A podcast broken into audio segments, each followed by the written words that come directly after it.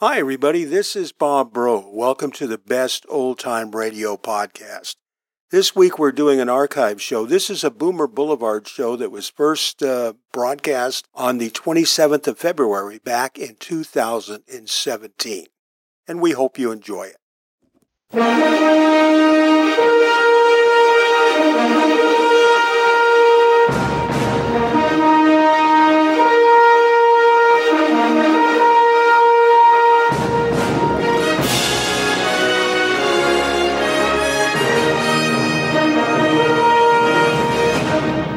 It's half past eight exactly, Mr. Dillon. I better get it out of the safe now.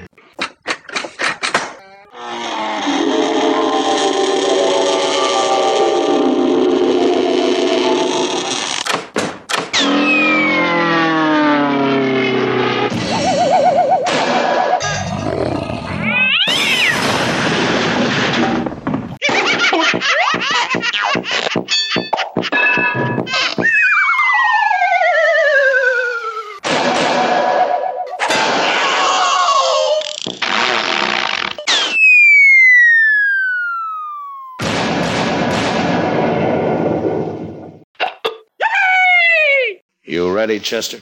I'm ready whenever you are, Mr. Dillon. All right, let's go.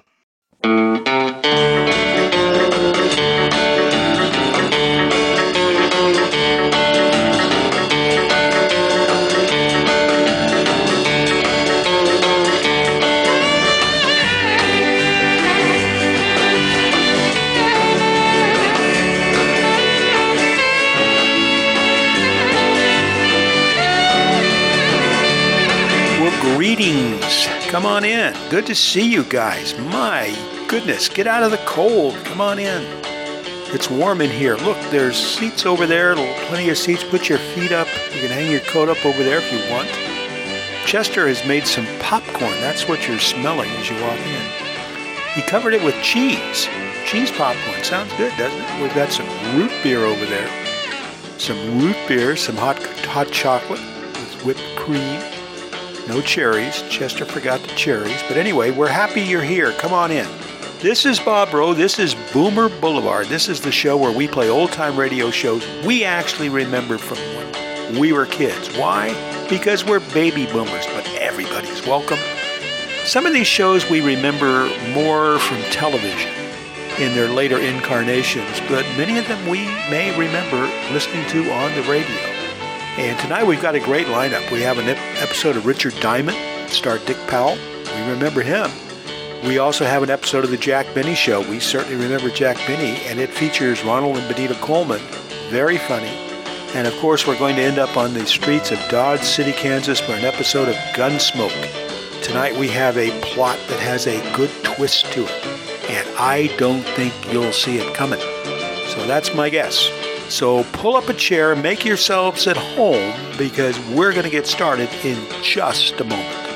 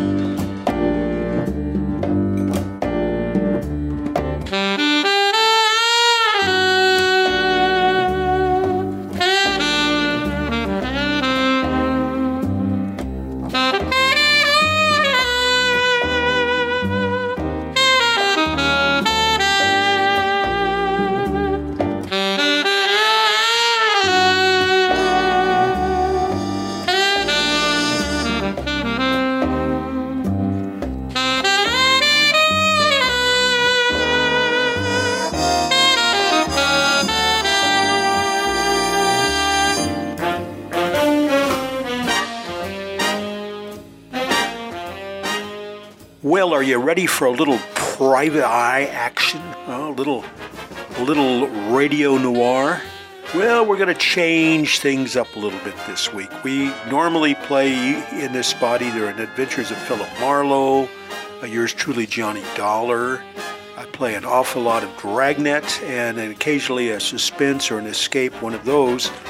But um, we are trying to get a little more diversity in the show. The thing is, I like to play shows that are good, that are entertaining. And uh, those ones I mentioned are some of the most entertaining shows that were ever produced for radio.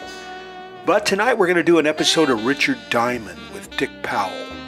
And Richard Diamond was a good character. It was written by Blake Edwards, who went on to just become uh, almost an icon in motion pictures. So it's it's a good story. I find this is a really good story tonight. It's got a great cast. It features uh, Dick Powell as Richard Diamond. There's Virginia Gregg, Ed Begley, Wilms Herbert, Georgia Ellis, Tony Barrett, Joan Banks, and Norman Field. And it, it really is a compelling story. I really get swept away with this story. The production quality is excellent. The sound on this recording is, is superb. My problem with Richard Diamond is is the writing, not the story, but but but the, the dialogue. And I just feel like they tried to make him too cute. When you listen to both Johnny Dollar and particularly to Philip Marlowe, their snappy dialogue is cool. it really works, you know. It it's sort of like they can't be bought. But with Richard Diamond, it's it's like a forced cuteness. I, I don't know how to put it. That's my opinion, but maybe you have a different opinion. But I think you will enjoy this story very much. And if you're a big Richard Diamond fan, man, this one is for you. From October the 10th, 1949, this is Richard Diamond, Private Detective, and the Gibson Murder Case.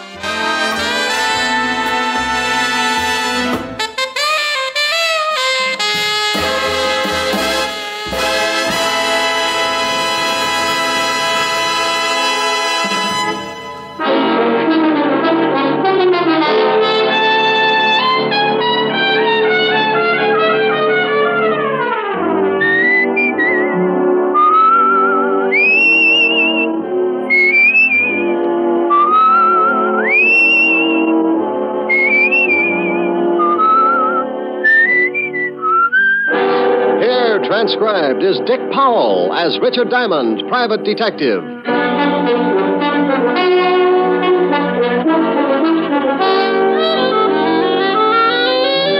Hello there. This is Diamond. Hey, I got a beef.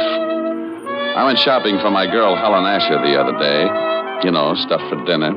This town's gotten hotter than a blast furnace in Death Valley, so you got to pick out things that make for a cool meal, like salads, cold cuts, beer, real picnic style.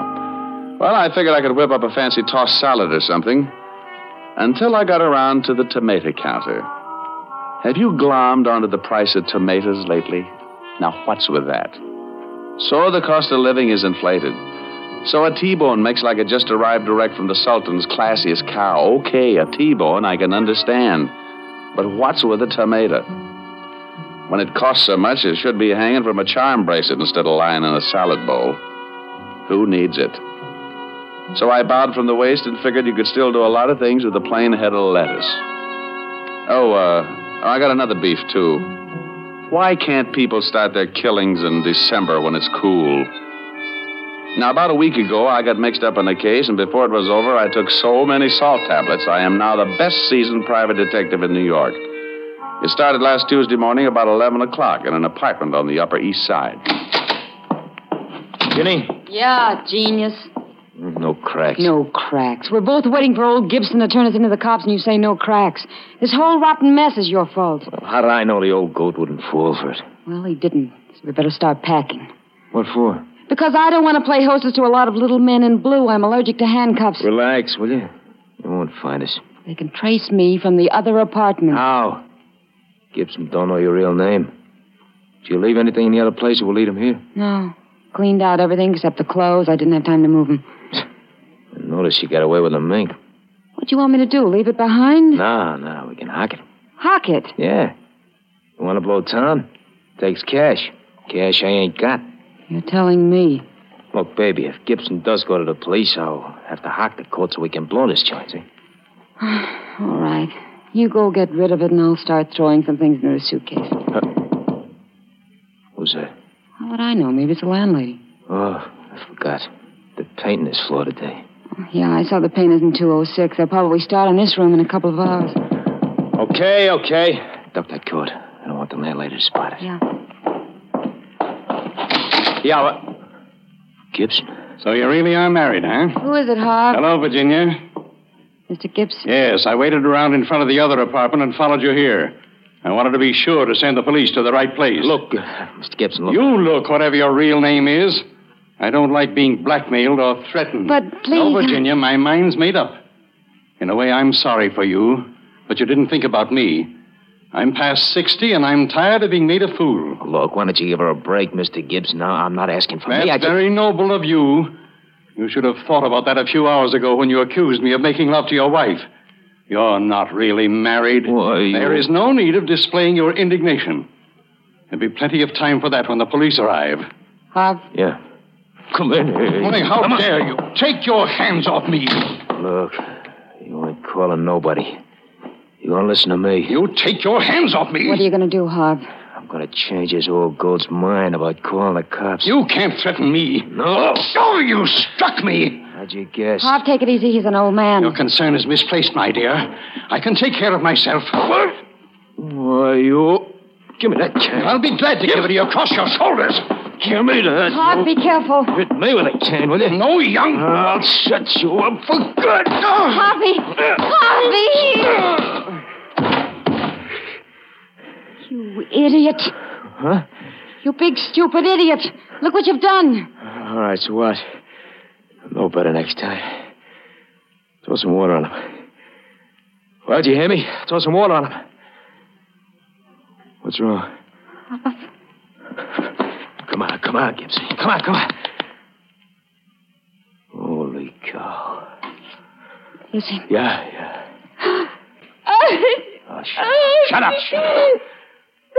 Gotta get him out of here. Why'd you have to hit him with that cane? Now you're in trouble. I'm in trouble. We're in trouble, baby. We, we. Stop that crying all over the place. Help me get him out of here. How are we going to do it? It's broad daylight. Yeah. Can't get him out of the building like this. I'll have to wait till the night. We can't leave him in here. Why not? The painters. What do you mean? What? They'll be here in a little while. Oh, yeah, yeah. Oh, yeah. Now what, genius? Shut up, shut up, will you? I gotta think.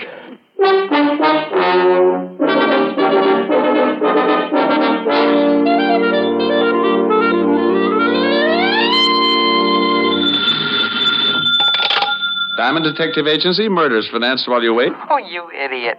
Oh, is this Toodles Asher, the belle of Park Avenue? Ah, this is Helen Asher, the girl that goes steady with the Diamond Detective Agency. Ah, sounds like a fine organization. Are they reliable? Very seldom. Oh. I'll tell you better as soon as I find out what I'm going to do tonight. You're going to give your butler the evening off, and the Diamond Detective Agency is going to march through your front door single file and show you a shortcut to spend the bottle. What time does all this begin? How long will it take you to pucker? About two seconds. Well, I won't get there until 8. Don't hold it, or you'll end up looking like a Ubangi. You're terrible. Yeah, but I'm pretty. So's a baboon. Oh, what you said. You won't be late, will you, Rick? I don't know, after that last crack, I think I'd better start going steady with King Kong. Rick. No, I'm mad. Ricky. I love you. Only because I can hang by my tail and my fangs have that toothpaste smile. I think you're the most wonderful man in the world. Well, I think you're the handsomest, the strongest, the smartest. well, all right. Now tell me something I don't already know. Rick. Bye, baby. See you at 8. Bye. A, I'm adorable. B, I'm so beautiful. C, I. Now, look, honey, I can't make it till 8 o'clock. I got a fan dancer who's a client. She wants to go out and trap an ostrich this afternoon. Is this the Diamond Detective Agency? Huh? Oh, yeah. Is this Mr. Diamond? Yeah, what's the matter? You sound like you're standing on a body. Oh, Mr. Diamond, please, you've got to help me. I, I just don't know what to do. Now, take it easy. Who is this? What's wrong? I thought it moved. What moved? The man sitting in my chair. Well, that happens now and then. Why shouldn't he? Oh, well, because he's dead. What? Yes. I came home this afternoon from girls' camp, and when I unlocked my door and went in, I found this uh, corpse sitting on my Hebblewhite. On your what? Hebblewhite? I don't know how he could have gotten there. Applewhite? No, the dead man. What about Hepplewhite? Who?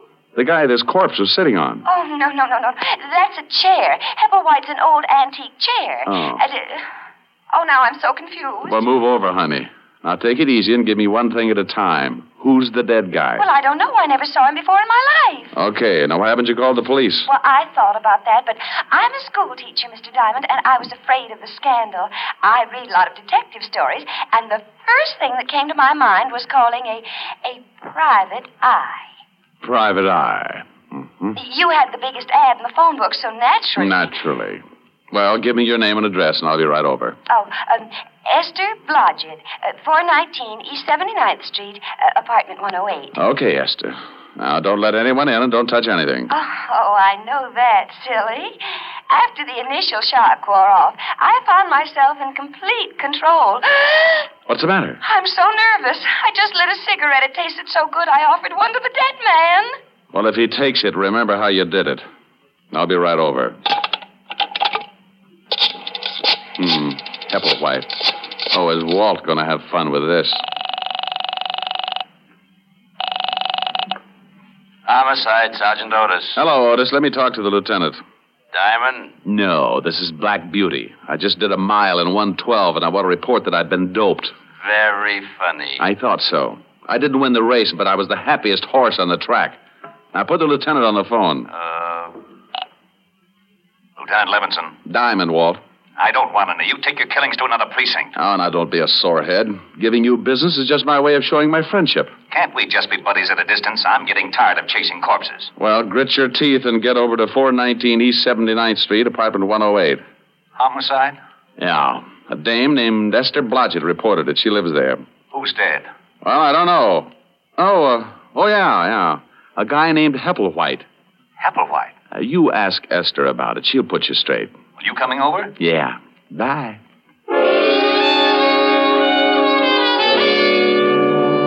As I went out of my office, I thought about Esther Blodgett and wondered how mad she would be when the police turned up. I had to call them whether she wanted a scandal or not, because homicide comes first in my book. I'm an ex cop and I still follow the rules. It's not a conscience, I just like staying in business, so when someone turns up with a killing, I always let Lieutenant Walt Levinson know about it. I grabbed a cab, and 20 minutes later, I was standing in Esther's apartment along with Walt, the dead man, and Hepplewhite. Oh, you're a swell fella, you are. What's the matter, Walt? I've been going through that Hepplewhite routine for the last ten minutes. I just found out it was a chair, that one right over there, the one that stiffs in. Mr. Diamond, why did you call the police? I thought you'd ask that. Because that man's been murdered, Miss Blodgett. That's what good citizens do when they find a dead man in the apartment. But, but, but the scandal. I'm a school teacher. What will my students' mommies and daddies think? Honey, just confuse them with that Hepplewhite routine. What did you find out, Walt? Not much. The coroner will be here in a few minutes. Looks like someone gave him a pretty good beating. What's that all over his clothes? Uh, isn't that blood, Mr. Diamond? Yeah, he's been bleeding all right. I mean that brown stuff, Walt. Looks like lint or something. I noticed that, too. I don't know what it is. We'll have the lab analyze it. Tell me, Esther, you said when you came in you unlocked the door. Yes, that's right. Are you sure it was locked? Why, yes, it, it has a catch lock. Besides, you have to turn the key and then use the other hand to turn the knob. Did, and did you touch anything? Open any windows? I touched nothing. Oh. Well, there's a good one, Walt. Yeah, a corpse sitting in a room with the door and all the windows locked. Do you always lock the windows when you go out, Miss Blodgett? Well, I've been away for several weeks at a girls' camp. Aren't you a little old for that sort of thing? Oh, I- I've been counseling. One of the teachers who goes along to take care of the young girls. Hmm. What do you think, Rick? Well, he wasn't killed in this apartment. No, no signs of a struggle. There's only blood around the chair and on the body. He must have been carried in. There would be blood trails on the floor. Not if he was carried in something. You uh, say you never saw this man before, Esther. Never in my life. Hmm. Any identification in his wallet? Yeah, name's Gibson. Leland Gibson. No money taken either, so that eliminates the robbery angle. Any address? Yeah, he's got an old driver's license. 12 East 64th Street. Pretty classy district. Judging by his clothes, he was well fixed. Tailored, good store. As soon as the coroner arrives, I'm going to check this apartment building. Maybe somebody heard something or saw something. Uh, Walt, uh, let me check the 64th Street address for you. This is a police job. Why do you want to check it? Oh, because poor Miss Blodgett looks so unhappy. I am, Mr. Diamond. I am very unhappy. See, Walt? So she's unhappy. If you want to check the place on your own, go ahead, but I'm sending some men over anyway. Mr. Diamond, I like you. Well, thank you, Aston. No. I, I want to hire you to catch the killer and and free me from this awful policeman. Awful policeman. Do you know how I got this way, Miss Blodgett? Oh, I'm sure it wasn't easy. Good for you, Esther. I got this way because of this this private detective. Just call me Blue Eye. Ever since he stopped working with me and left the force, I've gotten mixed up in more screwy cases than an alcoholic in a whiskey truck. There isn't one week that he doesn't turn up with one or two killings. My, he gets excited, doesn't he, Mr. Diamond? And in his spare time, he intimidates my sergeant. Just call me Rick, dear. I've taken enough bicarbonate in the last year to stop Vesuvius erupting. And if he doesn't give me a little peace and quiet, I'm going to end up solving a killing of my own. Rick. My, that's a nice name. How did you ever get to be a school teacher? You don't look the type. Are you listening to me? Oh, what makes me so different? I've seen signs on highways that say it better than I can. What are you two babbling Uh, about? You mean the ones that say, uh, danger, stop, look, and listen? Well, that fits, but I was thinking about curves and soft shoulders. Oh, no. Now, you listen to me, Diamond. This is serious business. A man's been killed in soft shoulder. I mean, Miss Blodgett's apartment. If you want to take her on as a client, go ahead. But any questions from here on in will have to be gotten down at police headquarters. You are taking me in, Captain? Lieutenant. Yes, you'll have to come down for questioning. Rick? You go along with the big bad policeman, dear. I'll have you out in no time. Well, all right, if, if you say so, but this has never happened to me before. Oh, that's unfair. Walt, stop blubbering. Yes, what is it? Oh, you get out of here. Oh! Otis! Where the devil is Otis? I left Walt jumping up and down in front of Esther and the corpse and headed for 12 East 64th Street.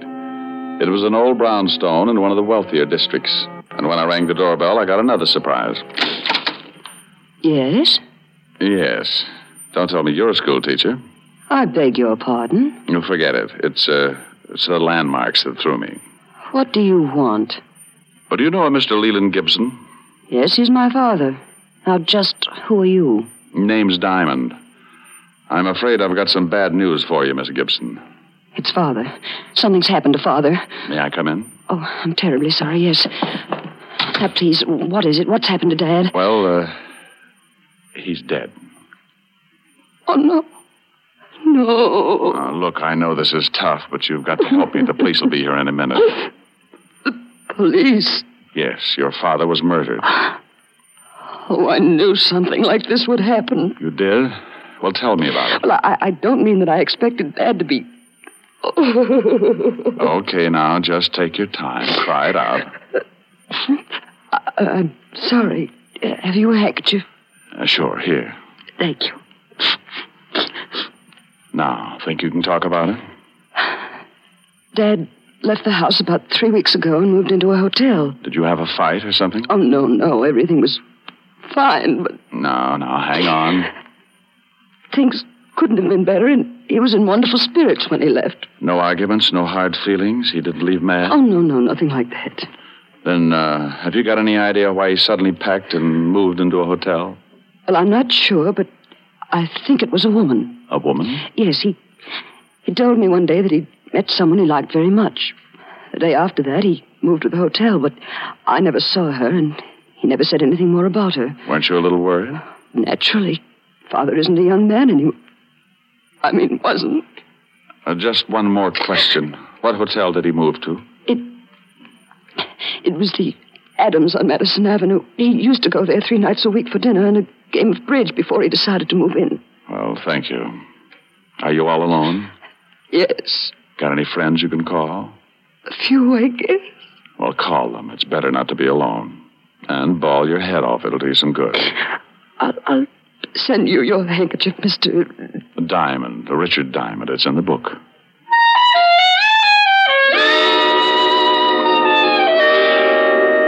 For some reason, I've got a talent for leaving people emotionally disturbed.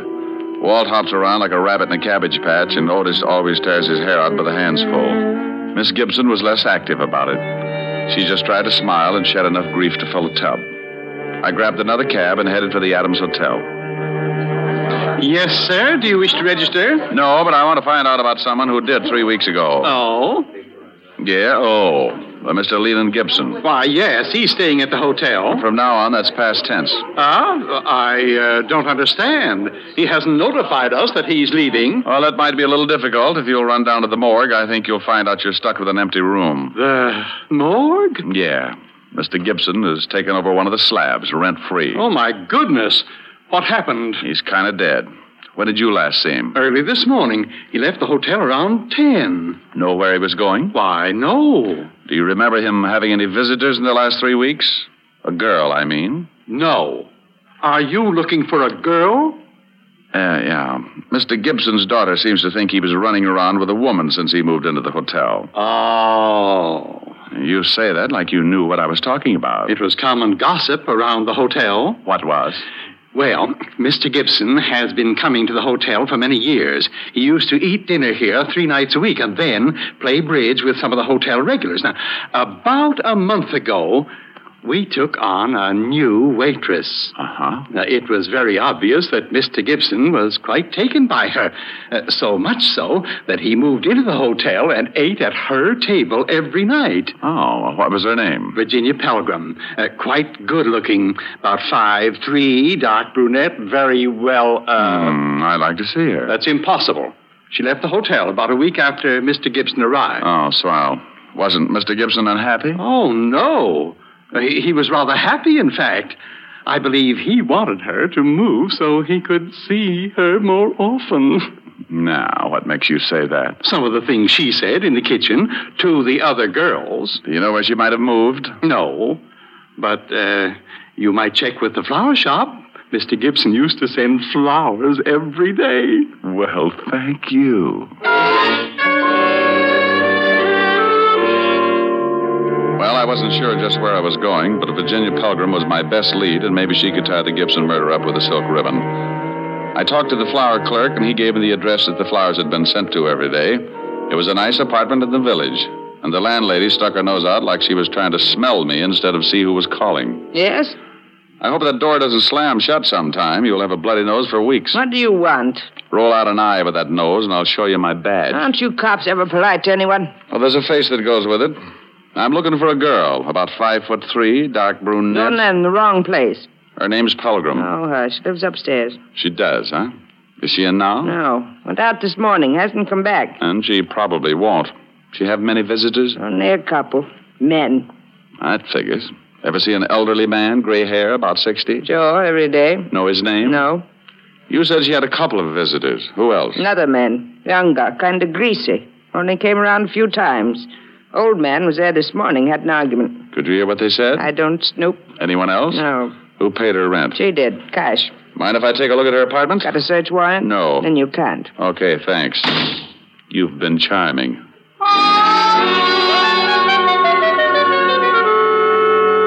I left the old bat and headed back to the schoolteacher's apartment. If I was right, I'd seen setups like this before. But there was still the problem of finding out how Gibson was killed and how he got into a locked room. When I pulled up, I saw the wagon, complete with corpse and coroner, pulling away for the morgue. And when I went in and knocked on the door, I was certain that they'd forgotten one of the bodies. Oh, it's you, Shamus. Why, Otis. They're leaving without you. Who is? The hearse. Shouldn't you be lying down or uh, something? Now you ah. stop that Rick and get in here. Hello, Walt. What's new? Well, Rick. Well, Esther, has Otis been using his rubber hose on you? Oh, no, no, but I was getting lonesome. I'm glad you got back so soon. You are. As soon as you two stop rolling your eyes, maybe you can tell me what you found out, Mr. Diamond. Yeah. Walt, send Otis down to the station for a search warrant.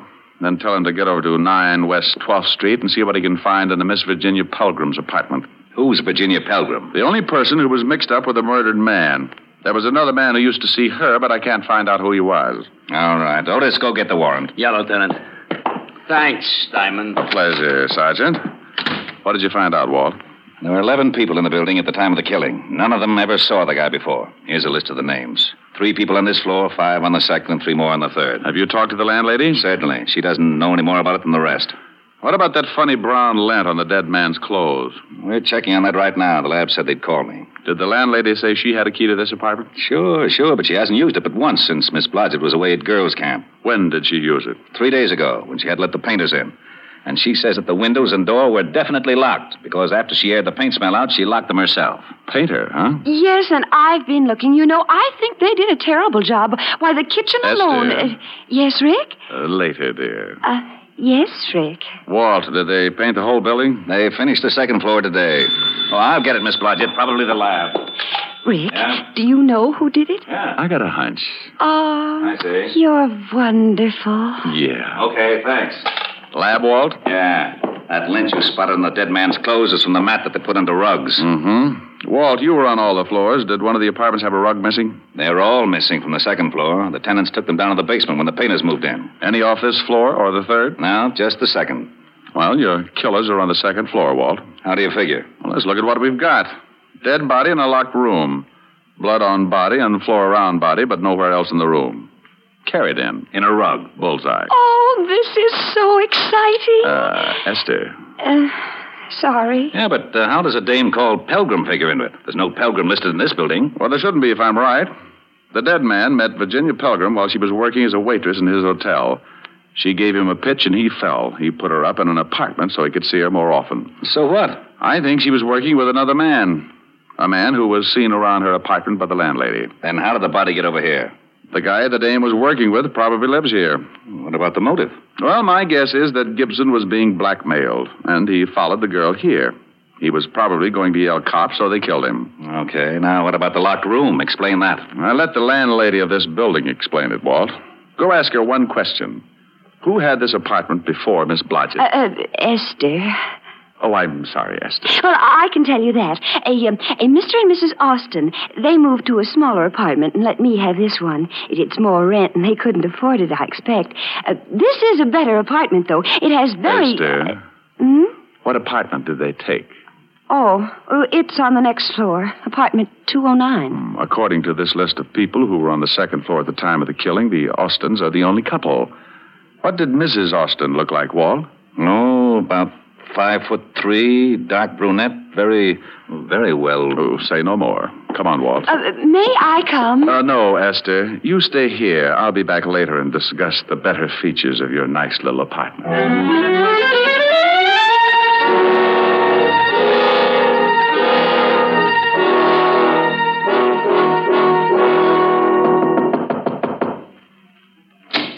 Yeah? I want to talk to you again, Mr. Austin.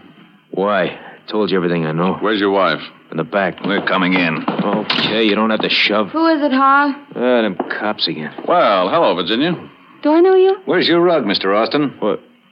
It's down the basement. Miss Pelgrim, how long have you been married to this man? About three. Hey, how'd you know? Me. Shut up. Know your name? You might as well tell the lieutenant everything. Why did you lie about knowing Mr. Gibson? I didn't. I, I never saw him before in my life. I didn't tell you the dead man's name was Gibson. How'd you know that? Don't answer that. Oh, shut up. You and your husband killed Mr. Gibson and carted him downstairs in a rug. Why'd we do that? Because the painters were on their way to paint your apartment, you had to get him out without being seen. You dumped him in Miss Blodgett's apartment because you knew she was out of town. And you used to live there, so you still had a key. Har. You shut up. We've got enough to hold both of you on. The rug will have bloodstains on it. Oh. Get out of the way. Get out, Walt. Why, Walt, you're so rough. Yeah. I, I didn't kill him. Harvey did. I didn't kill him. Okay, okay. You can tell me all about it down at the station. Hey, Where are you going? Well, it's 6.30. I got a date. What about Miss Blodgett? She's going to get lonesome again. Ah, she was born that way. I've got to see a girl who's going to hold a pretty interesting class of her own. Bye.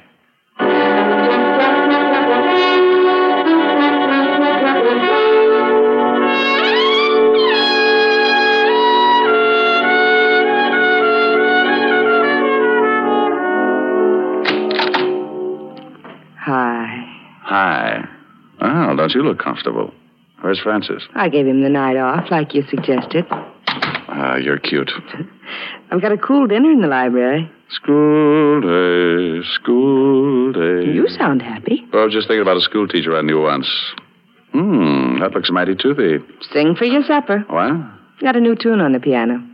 Oh, honey, I'm hungry. You sing first, and then you can eat. Oh, oh, all right. What is it? Right here. So in love. Oh, okay. Strange, dear, but true, dear. When I'm close to you, dear, the The stars fill the sky. So in love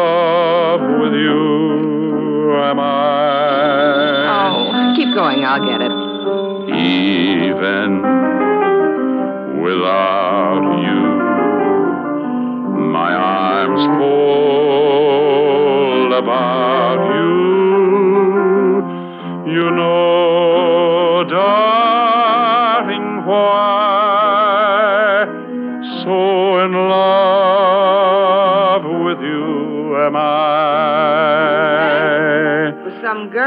asking for you. Oh, some girl. Wow, wow. I told her there was no one here but the piano tuner. Oh, she leave her name? Uh huh. Hepplewhite. Hepplewhite. Yes. Hmm. Who's she? Uh, come here, baby. No. I want to know who she is. I said come here. No, I. Oh.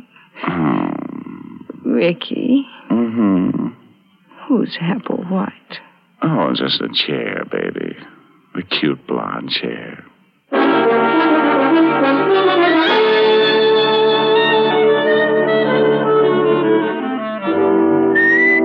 You have just heard Richard Diamond, Private Detective, starring Dick Powell, transcribed.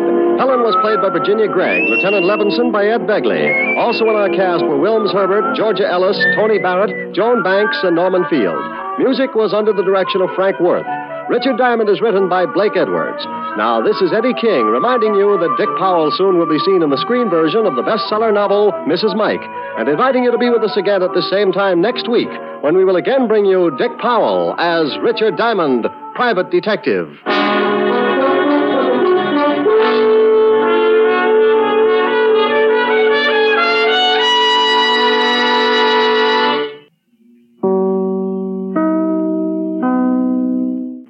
From October the 10th, 1949, that was Richard Diamond, starring Dick Powell. That was the Gibson murder case as originally heard on NBC. And like I said, I really thought that story was good. And the sound quality on that show was just excellent, just excellent. But I don't know. I just, I still prefer uh, Philip Marlowe and uh, some of the others. But uh, we'll we'll play other Richard Diamonds if we, we can find them that are that in that good a sound quality and and that good a story. Uh, then we'll definitely play some more. Uh, send me an email. Let me know what you think. Or if you have any other requests for our Radio Noir segment, uh, I'd be happy to entertain those as well.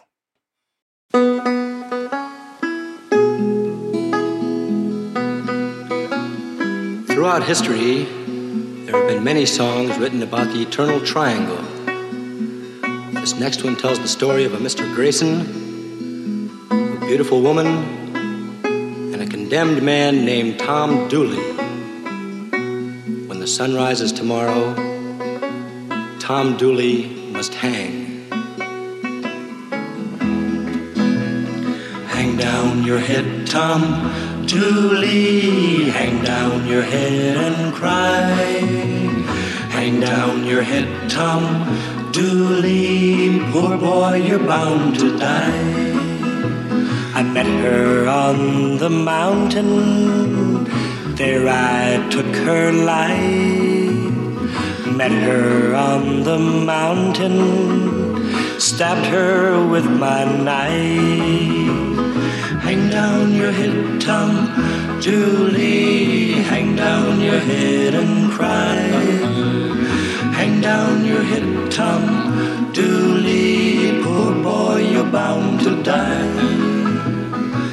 This time tomorrow, reckon where I'll be.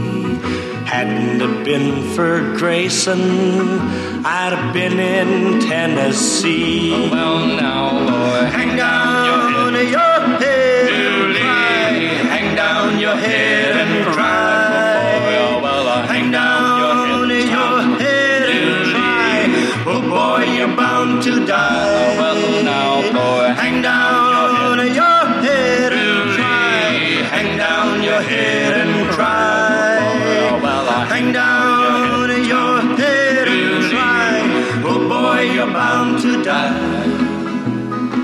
This time tomorrow.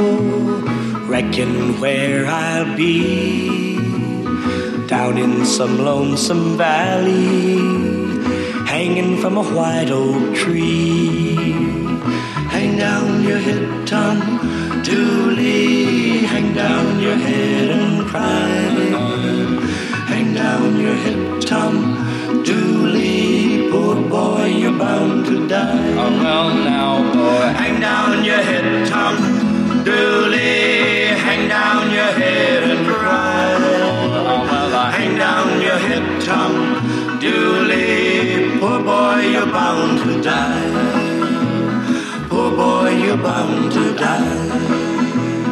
Poor boy, you're bound to die. Poor boy, you're bound to die. That was The Legend of Tom Dooley by the Kingston Trio. Big, big folk song hit back in the late 50s. Chester is telling me that we have a, uh, a phone caller. Hello, caller. This is Bob Rowe on Boomer Boulevard. Who am I talking to, please? Well, hello, Bob. A pleasure talking to you. This is Mrs. Ethel Flange, and I'm calling you from Bowbells, North Dakota. Bowbells, North Dakota. I, you got me on that one. I've been in North Dakota, never been to Bowbells. Where, where would that be? Well, we're just uh, just a few miles south of the uh, Canadian border, just north and west of Minot, maybe oh, 70 miles or so. Well, my goodness. And, and what do, uh, is there a Mr. Uh, Mr. Phalange? Oh yes, my my dear husband Basil is still with us here, and and we run a ranch up here at Bowbells. Our children are all gone, but uh, he and I are still still at it. Really, really working hard at it. Oh, what kind of crops do you do you grow?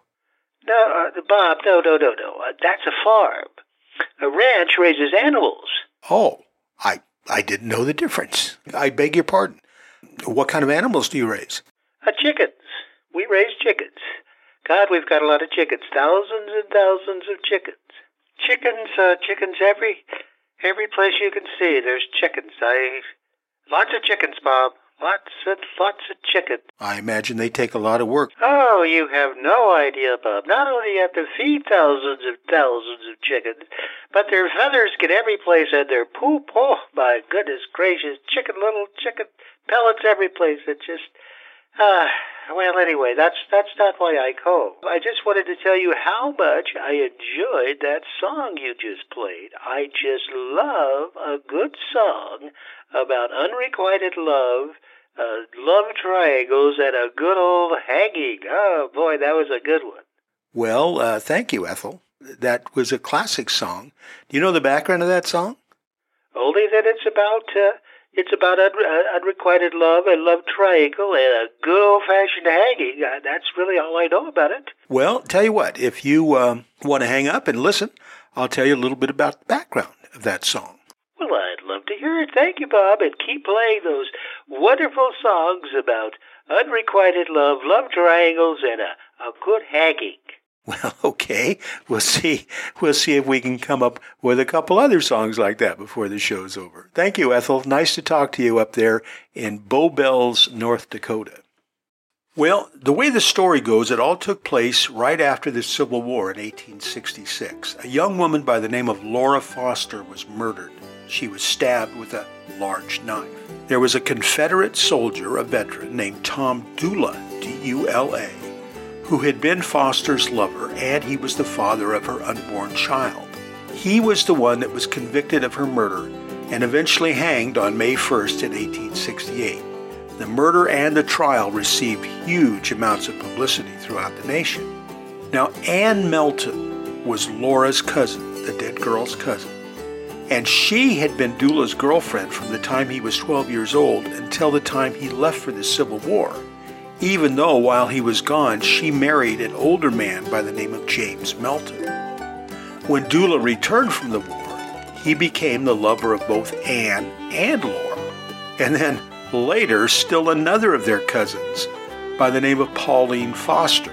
Old Tom was quite around her. Pauline later made statements that led to the discovery of Laura's body, and she's the one that first accused Tom and Anne of the murder. Now, who was Grayson? Colonel James Grayson was a Tennessee politician who had hired Dula to work on his farm. Well, when Dula came under suspicion for the murder of Laura, he ran away and was living under a false name. Grayson helped the North Carolinians capture Dula, and he was also involved in returning him to North Carolina to stand trial. There was two separate trials, one for Ann and one for Tom. Ann was tried and acquitted. According to the newspaper reports, it was based mostly on the fact that Tom gave testimony that said that she had nothing to do with Laura's murder. Tom, on the other hand, was found guilty in his trial and he was sentenced to hang. On the day of his execution, he stood on the gallows and made a statement. And he said that he had not harmed Laura in any way, but that he still deserved his punishment. He deserved to die. Now, there's been a lot of speculation. What did he mean by that? Many reporters felt that he was actually letting the world know that Anne had committed the murder, but Tom Dula had covered for her.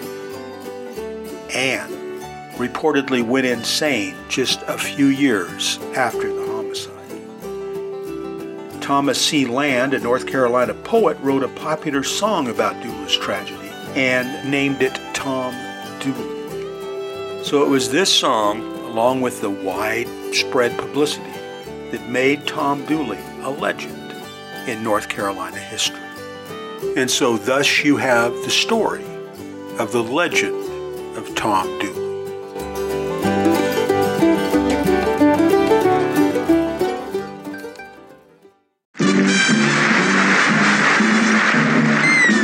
Something familiar. Something Something for everyone. A comedy tonight. Ah! Something appealing, something appalling, something for everyone. A comedy tonight. Nothing with kings, nothing with crowns. Bring on the lovers, liars, and clowns. Ah! Situation, no complications. nothing portentous or polite. Ready tomorrow.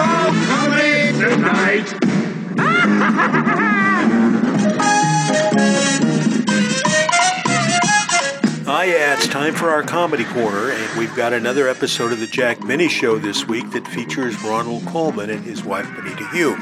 And again, it's a good one. This one was originally heard on the 3rd of February in 1946 on NBC. Now, you might recall from previous Benny shows that there was a contest running about this time that Benny's publicist came up with entitled I Can't Stand Jack Benny Because. And it's in this episode tonight that the winner is announced, and so that is how this episode got its name. Also on this one, Isaac Stern is Jack's guest, and as a result, there's quite a bit of music in this one. I never thought that classical music came across very well on, on radio, at least not before they came up with much more high tech speakers and ways to record and whatnot. So for that reason, this isn't my favorite episode, but the parts with, with uh, Ronald Colman and Benita Hume and the part with Jack and Mary are hilarious.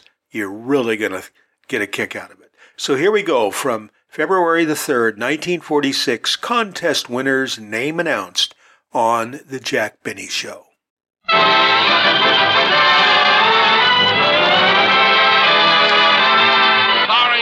Benny with Mary Livingstone, Phil Harris, Rochester, Larry Stevens, and yours truly, Don Wilson.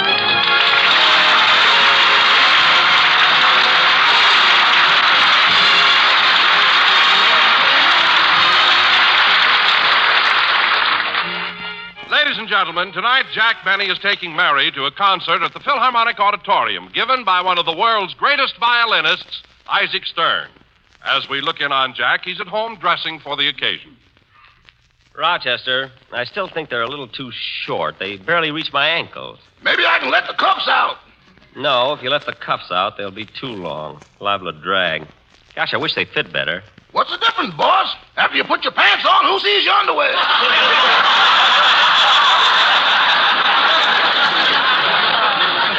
Yeah, I guess so. You're certainly going to a lot of trouble getting dressed tonight. Well, Rochester, all the important people in town will be at the concert. After all, Isaac Stern is one of the world's greatest violinists. Oh, come now, boss. You play the violin as good as he does. No, I don't, Rochester. No. Oh, yes, you do. I do not. Well, I think so. Rochester, you've never even heard Isaac Stern. Well, take advantage of it, boss. Take advantage.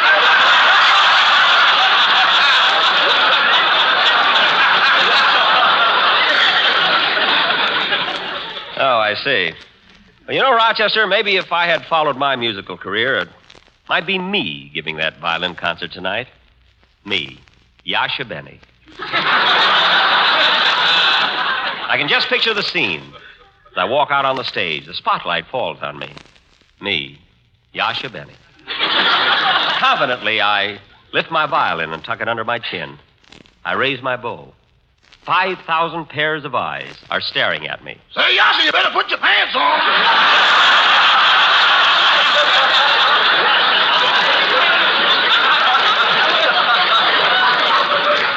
Oh, yes, yes, help me.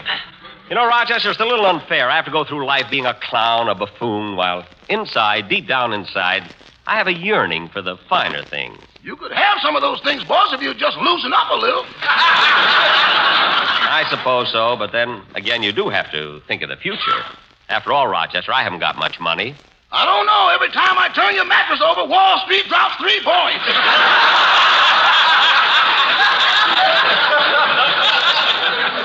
Rochester, let's drop the subject and just help me get ready for the concert. Hand me my dress shirt. Here you are, boss. White tie or black? The white tie and my tails, too. Haven't worn this suit in a long time. How do my tails look? Pretty good, boss, but you shouldn't have had the tails starched. Starched? Well, I figured it would hold them in place. I know, but when you bend over, you look like a sparrow.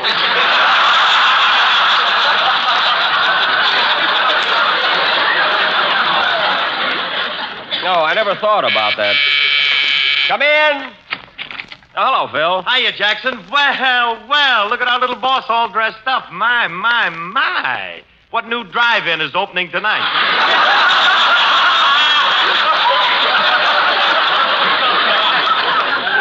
Phil, I'm not going to a drive-in. I'm going to the Philharmonic. Isaac Stern is playing. yeah? Against who?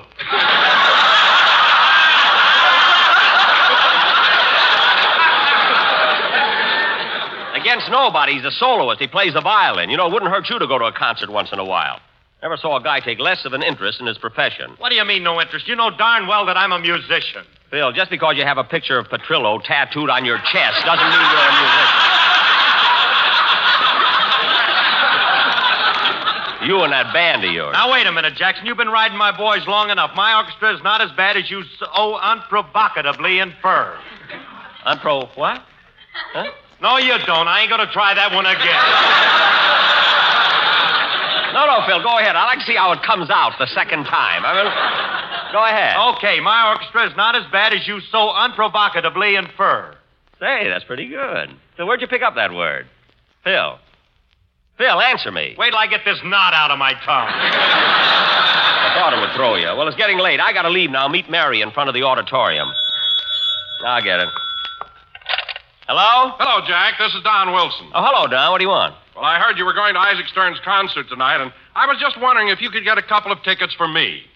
Well, I don't think so, Don. It's been sold out for weeks. Oh, gee, that's a shame. I'd love to go. I'd even pay double the price. Well, I'm afraid it's. You would?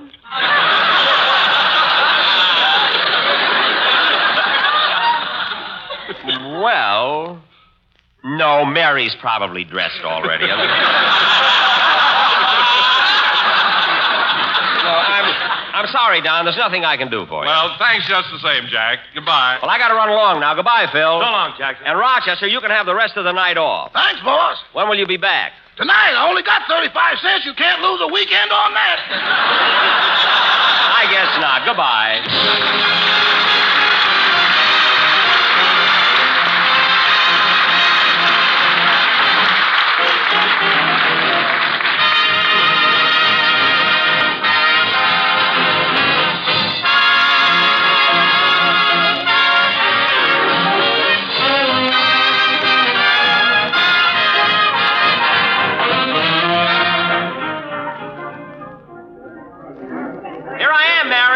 Here I am, right over here. Okay, Jack, just a minute.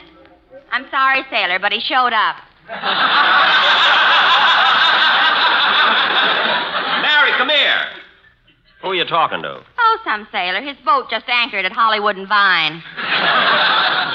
well, here we are, Mary, at the Philharmonic. How do I look? Mm, certainly dressed swanky for the concert. White tie, top hat, and a bag of peanuts. Well, I thought you might enjoy something after the show. You know? Now, let's go in. But, Jack, the main entrance is around the corner. I know, but I got to go backstage and see Isaac Stern first. Come on. I wonder where his dressing room is. Maybe it's around here someplace. This this must be it right here. Come in. Uh, Mr. Stern? Yes, I'm Isaac Stern.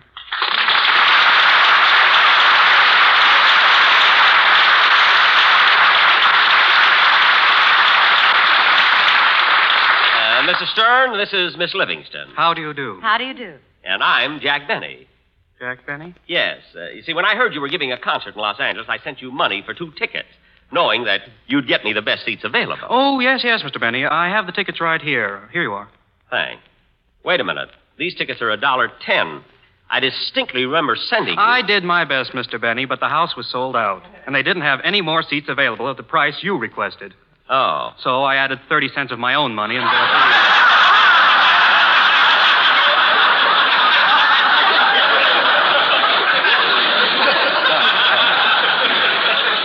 Well, thank you very much, Mr. Stern. I hope I didn't impose on you too much. You see, you being a concert violinist, naturally I felt that we have something in common. yes, sir. We have something in common? Uh, yes, Jack's violin has four strings, too. Mary. Mary, please. Jack, give Mr. Stern the 30 cents you owe him and let's go. Oh, yes, yes. Just a minute. Here you are. 10, 20, 25, 26, 27, 28, 29, 30. Uh, there you are, Mrs. Stern. Thank you. Okay, Jack, put on your shoe and let's go. Yes, yes. Goodbye, Mr. Stern, and thanks for getting my tickets. You're welcome. Goodbye. Come on, Mary.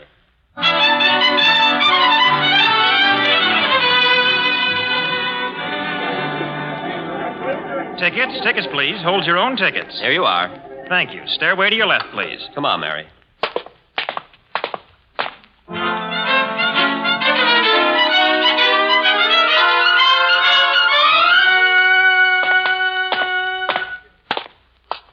Usher, where are these seats? Uh, stairway to your left, please.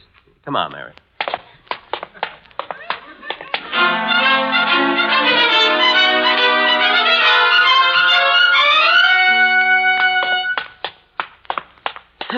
Oh, Usher.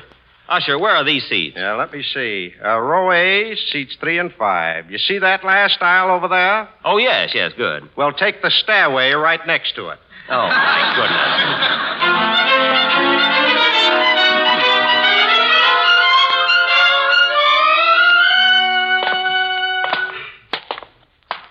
Gosh, what a climb. Oh, Jack, I can't go on. Give me another peanut. Here you are. Oh, Usher. Yeah?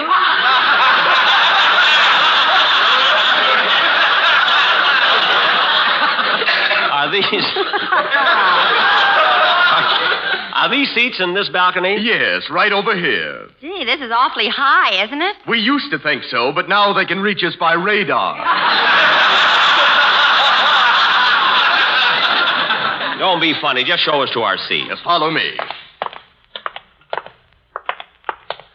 Here you are. Your seats are right here. Thank you.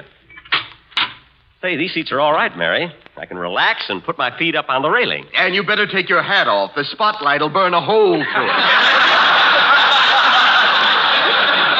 I'll watch it. I'll watch it. Say, Mary, we may be in the top balcony, but at least we're in the front row. Can you see the stage all right? No, but I got a wonderful view of Catalina. That's a painting on the wall. Here, have a peanut. Gee, there's sure a lot of people here tonight. Yeah, this place is certainly. Hey, Mary, look. Look way down there. Isn't that Mr. and Mrs. Ronald Colman? Where? Way down there below us, to the left of that cloud.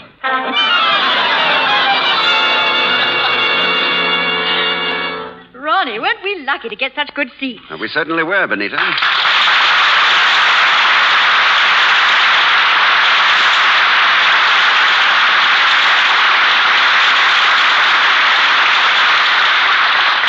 Well, I do hope Mr. Stern plays the Mendelssohn Concerto. Well, now let's see. He's going to play a sonata by Cesar Franck. Then, uh, oh yes, here it is, the Mendelssohn Concerto. And he follows with La Campanella by Paganini. Which one of those numbers do you like the best? Oh, it doesn't make any difference to me. I just came here to get away from Chickery Chick Chila Chila. that I know he won't play. No, Jack, that isn't Mr. and Mrs. Colman. I'm sure it is. Oh, Ronnie! Ronnie! Benita! Yoo-hoo! Jack, Jack, everybody's looking up at us with their binoculars. Let 'em look. Just jealous because we know the Colmans. Oh, Ronnie! Ronnie, yoo-hoo! Ronnie, isn't that Jack Benny up there trying to get our attention? Yes, it, it's embarrassing, but don't look up.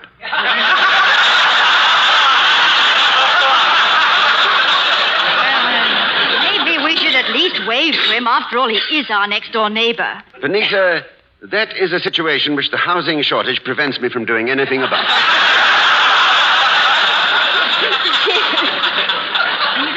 He's going to so much trouble to attract your attention. He's dropping little bits of paper.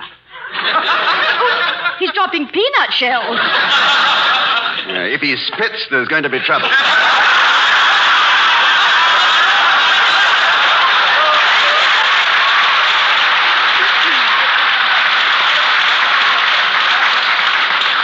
Oh, what, what's he doing way up there anyway? Well, perhaps his doctor recommended a higher altitude. Where he's sitting is cheaper than the Alps. Hmm. It's higher, too. Yeah, so it is. Well, anyway, dear, he won't be throwing any more peanuts. Oh, how do you know? I just got hit on the head with the bag. Remarkable. He must be using a Norden bombsight. Isn't that awful, Mary? I just can't seem to attract their attention. Oh, Ronnie! Ronnie, Benita, yoo-hoo! Jack, don't lean so far over the rail. Ronnie! Yoo-hoo! Yes, isn't it awful? He just won't give it up. I beg your pardon, sir, but I think there's somebody trying to get your attention. No. My attention? Yes, that man up there hanging from the rail by his heels. Oh, yes, yes. You know, Benita, I thought that the horn blows at midnight would keep him home for a couple of years. well, then, I guess some people don't know when. Ronnie, what was that thing that just fell in your lap? Oh, for heaven's sake. What is it? A toupee. A toupee. Do you think it belongs? I'm afraid so. Look at the laundry mark. and, and look what it says right. Uh, look what it says right below it. If lost, will finder please read the lost and found columns in the Beverly Hills newspapers. The article in question will be referred to as a cocker spaniel with a cold nose and a part on the side.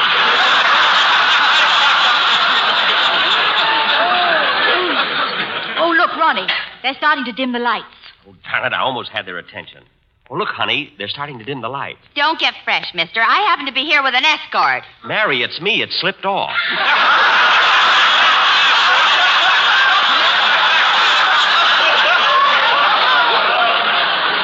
Oh. Well, put your hat on. You look awful. And be quiet. The concert's about to begin. Yeah, here comes Isaac Stern now.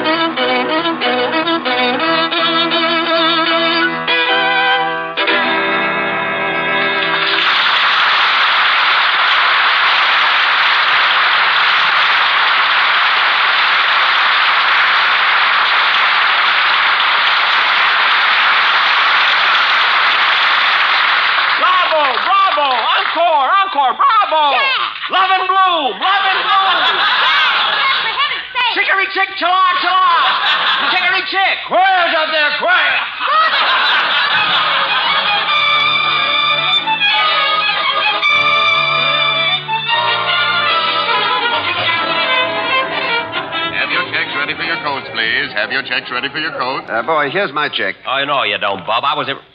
Ronnie. Jack, Jack, old boy, what a surprise seeing you here. Yes, yes. Wasn't the concert wonderful? It certainly was, and I loved the Mendelssohn concerto. Well, I did too. However, I felt that he had just a little too much pizzicato in the andante. uh, didn't you? Uh, no.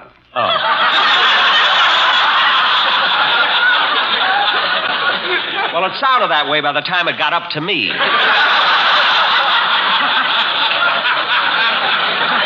are your coats, gentlemen. Thank you. Well, good night, Jack. My best to Mary. Good night, Ronnie. Give my love to Benita. I will. Oh, by, by, by the way, Jack, did you lose a cocker spaniel? Why, yes, yes. Well, don't worry. Here, Lassie has come home. Thank you. Goodbye, Ronnie.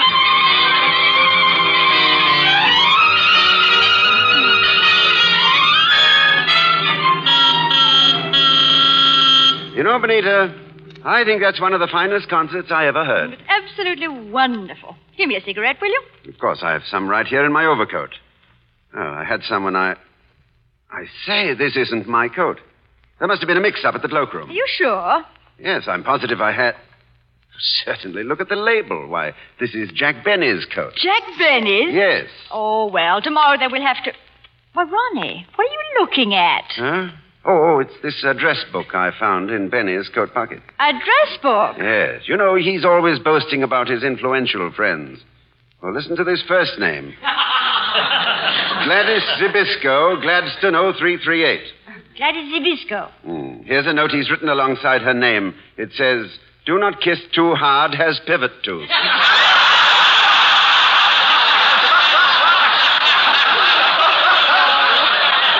Oh, really,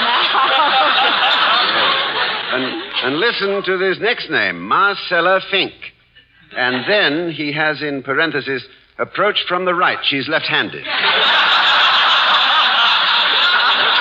he has such interesting friends. Oh, what's that? Folded sheet of paper that just fell on the floor. Well, oh, Benita, look, it's, it's one of his contest letters. Oh, you mean the I Can't Stand Jack Benny contest? Yes, and there's a little notation on it that says, This letter was written by Carroll P. Craig, Sr., and won first prize.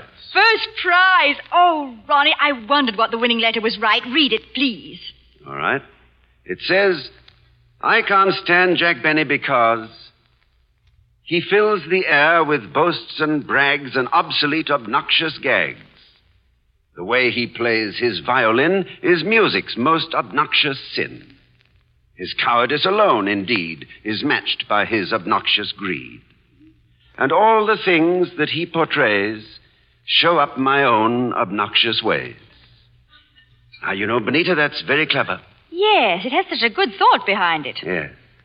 And all the things that he portrays show up my own obnoxious ways. You know, Benita, maybe the fellow that wrote this letter is right. The things that we find fault with in others are the same things that we tolerate in ourselves. That's so true, Ronnie. It certainly is.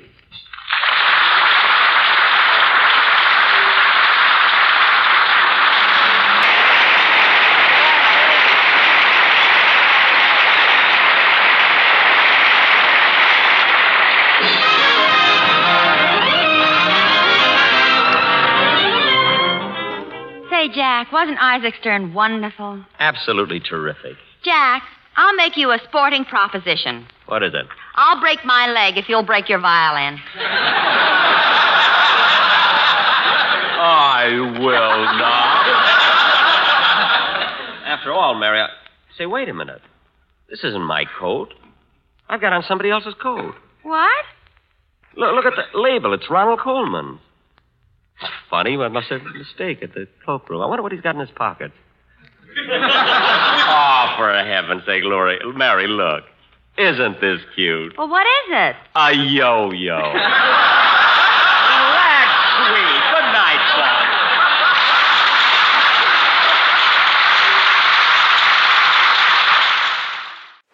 And there you go. From 1946, February the 3rd, this was the Jack Benny show that we were just listening to, as originally heard on NBC. And the name of that episode was Contest Winner Name Announced. That was a good one. That was one of the many shows that featured Ronald Colman and Benita Hume, and we'll do more in the weeks ahead. Uh, the, the, part with Isaac Stern was very good too, and there's no question that man was a master, wasn't he, with violin? Some of those uh, things that he accomplished on that were amazing. Hope you enjoyed it. Couple uh, program notes there. The Philharmonic Auditorium, or Philharmonic Hall, was in downtown LA near Pershing Square in a large theater that was originally designed as one of the first movie palaces on the West Coast. The um, orchestra performed there from 22 until 1964 when it moved to the Dorothy Chandler Pavilion, one of three original auditoriums comprising the Los Angeles Music Center. The others were the Ahmanson Theater and the Mark Taper Forum. Today there's the fourth, a fourth. It's the Walt Disney Concert Hall, which opened in 2003, and that's where the Los Angeles Philharmonic plays today. Did you notice the reference to Chickery Chick Chalala? Ronald Colman mentioned, I think Mary mentioned it once, and I, I didn't, I, I couldn't remember what this was about, or I didn't know what this was about. So I had to look it up. This was a song by the Sammy Kaye Orchestra, and it was sung by uh, Nancy Norman. Nancy is kind of an interesting uh, story. She auditioned for the Sammy Kaye Swing and Sway Orchestra uh, during a Who Wants to Sing with the Band contest. And Sammy was so impressed, he immediately signed her. But Nancy was just 16 years old. She only stood 4 foot 11 and she barely weighed 100 pounds. And so every place the orchestra went that she went, she had to be accompanied by her mother. She was Sammy's lead female singer from 42 to 45. And with the orchestra, she performed all over the country and produced three top hits. One was Saturday Night is the Loneliest Night of the Week. There Will Never Be Another You was another one. And Chickery Chick which spent four and a half months on the charts, and one of those months was at the top. Oh, chickery chick, chala chala, chagala room me in a banana, bollica bollica, can't you see? Chickery chick. Once there lived a chicken who would say chick chick, chick chick, all day. Soon that chick got sick and tired of just chick chick. So one morning he started to say, Chickery chick, chala chala, checkalaroni, in a banana, kabalica, wallika, can't you see? Chickery chick is me. Chickery chick, chala chala, checkalaroni, in a banana, kabalica, wallika, can't you see? Chickery chick is me.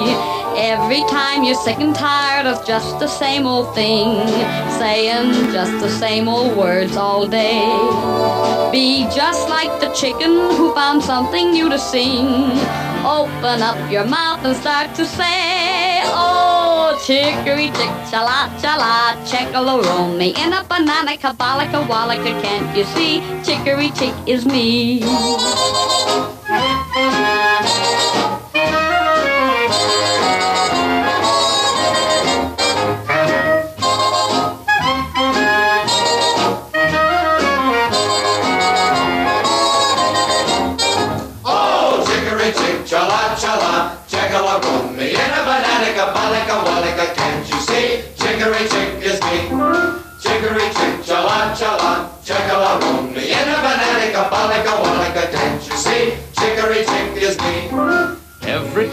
Sick and tired of just the same old thing, saying just the same old words all day. Be just like the chicken who found something new to sing. Open up your mouth and start to say, Oh, chickery chick, chala chala, chakala room, in a banana, balika, walika, can't you see? Chickery chick is me. Chickery chick is me. Chickery chick is me. Balika, walika, can't you see? Well, there you go. Hey, that's a cute song. There's no no question, but I can understand if you had to listen to that thing for four and a half months every time you turn on the radio, why uh, Mr. Colman would uh, welcome a little respite there, uh, listening to Isaac Stern. Brush your teeth with Colgate. Colgate Dental Cream. It cleans your breath. What a toothpaste. While it cleans your teeth. Colgate toothpaste. Cleans your breath. What a toothpaste. While it cleans your teeth. All right, Chester's holding up a record. Is that one of Mrs. Flange's? All right. this one, again, goes out to Mrs. Ethel Flange up there in Bowbells, North Dakota, who has requested songs tonight that have to do with unrequited love, a love triangle, and an old fashioned hanging.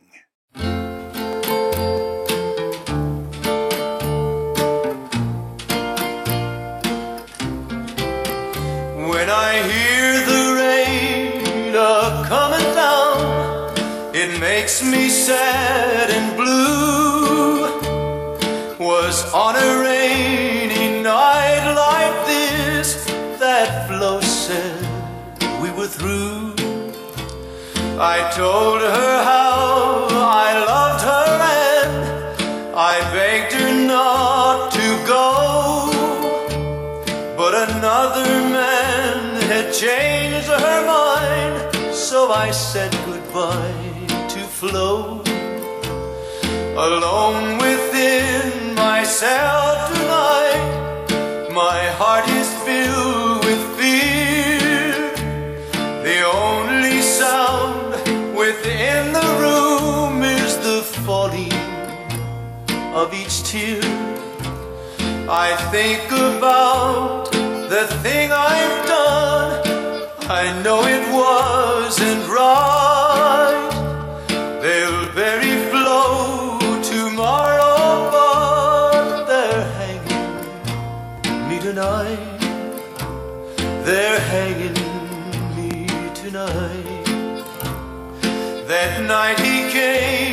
And took my Flo and headed into town. I knew I had to find this man and try to gun him down. As I walked by a dim cafe and I looked through the door, I saw my Flo with the her new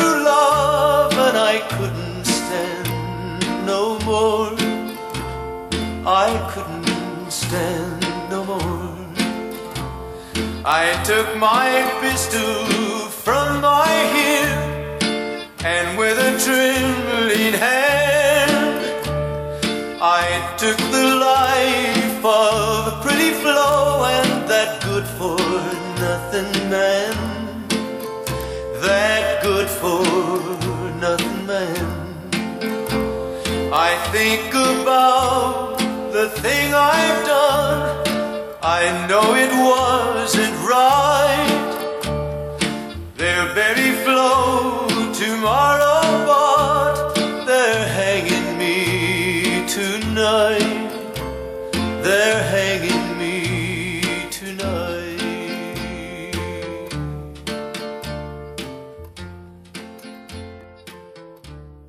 That was Marty Robbins. And the name of that one was They're Hanging Me Tonight. And that certainly met the uh, criteria set down by our listener in North Dakota.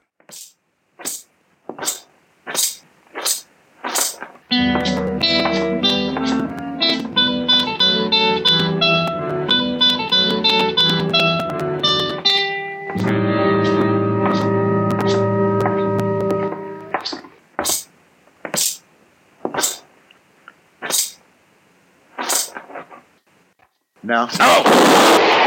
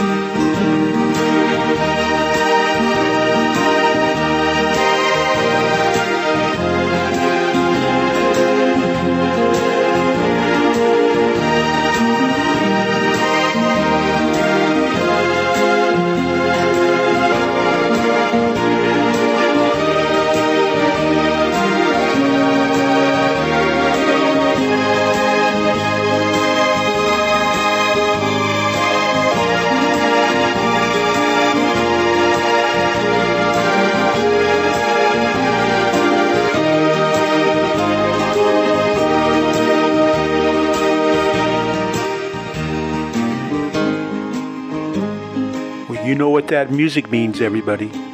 That music means it's time to be transported back to Dodge City, Kansas, circa 1874. Walking up Front Street, shoulder to shoulder with Marshal Matt Dillon, upholding the law. Along the way, we're going to meet up with Chester Doc and Kitty and the whole gang on yet another episode of Gunsmoke. This one was originally broadcast on the 2nd of January in 1954, and it's entitled Stage Holdup. Now, this is a good, well written episode with twists and turns that I bet you won't see coming. That's just my guess. Another interesting thing, just a side note, at the beginning of this episode, and I'm not giving away a, a spoiler, Matt is on a stagecoach right in the opening scene, and the stagecoach is robbed.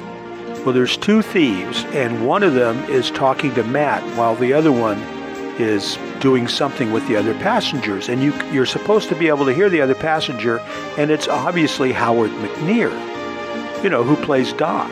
But of course, Doc's not on the stage. He was just filling in his doing some voice work, so they didn't have to bring another actor. But you just can't disguise his voice. It is so distinctive. See if you notice it. All right, here we go. Back to 1954 and Stage Holdup on Gunsmoke.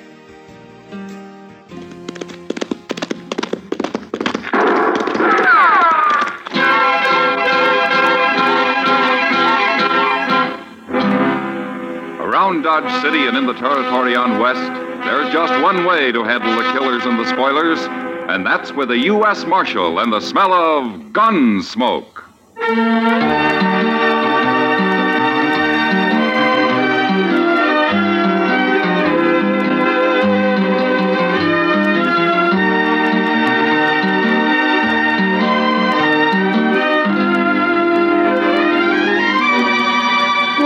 Gunsmoke, starring William Conrad. The story of the violence that moved west with young America.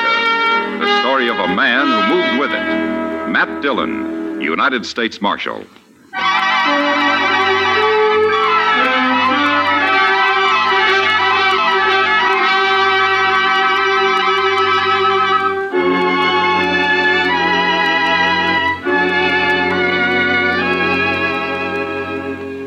Trip from Hays City to Dodge was long enough horseback, but by stagecoach, it seemed endless. There were only two passengers besides me, and after the first hour on the road, we stopped talking. Just sat there in silence, waiting for the ride to be over. I'd been up late the last few nights, so I braced myself into one corner of the coach and fell asleep. I vaguely remember the stage pulling to a stop and somebody shouting. But I came fully awake when the door was jerked open and a man behind a bandana stuck a shotgun in my face. Get out of the coach. Hands in front of you. Uh, Be a pleasure to blast you open.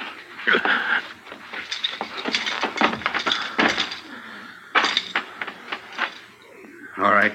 Take his gun, Charlie. Yeah.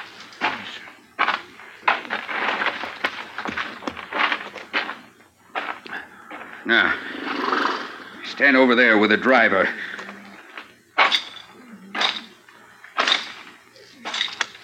You two next. Now get on out and don't try nothing. Of course. How come you didn't start shooting when they stopped me, Marshal? Well, I was sound asleep, Hank. Well, I'm sure glad of that. If we put up a fight, that fellow with the shotgun would have blowed me clean off the seat. Yeah. How many of them are there? Just these two? That's all I've seen. Well, there could be somebody with a rifle hiding in that clump of elder over there. Could be. Ah, that'll learn him, Charlie. Hey, look. He killed him, Marshal. Yeah, the man was a fool to try that. Go get the box down, Charlie. Take this one to help you. Oh, come on, you. I'll keep an eye on these two here. So, you're a marshal, huh? I am. Well, that greenhorn got himself killed. He shouldn't have tried to shoot Charlie. No, he shouldn't. Not with a little derringer. Charlie got hit. Right in the arm. Yeah, I saw it. I just don't want nobody chasing us for murder. Under the circumstances, it was murder. It was, huh?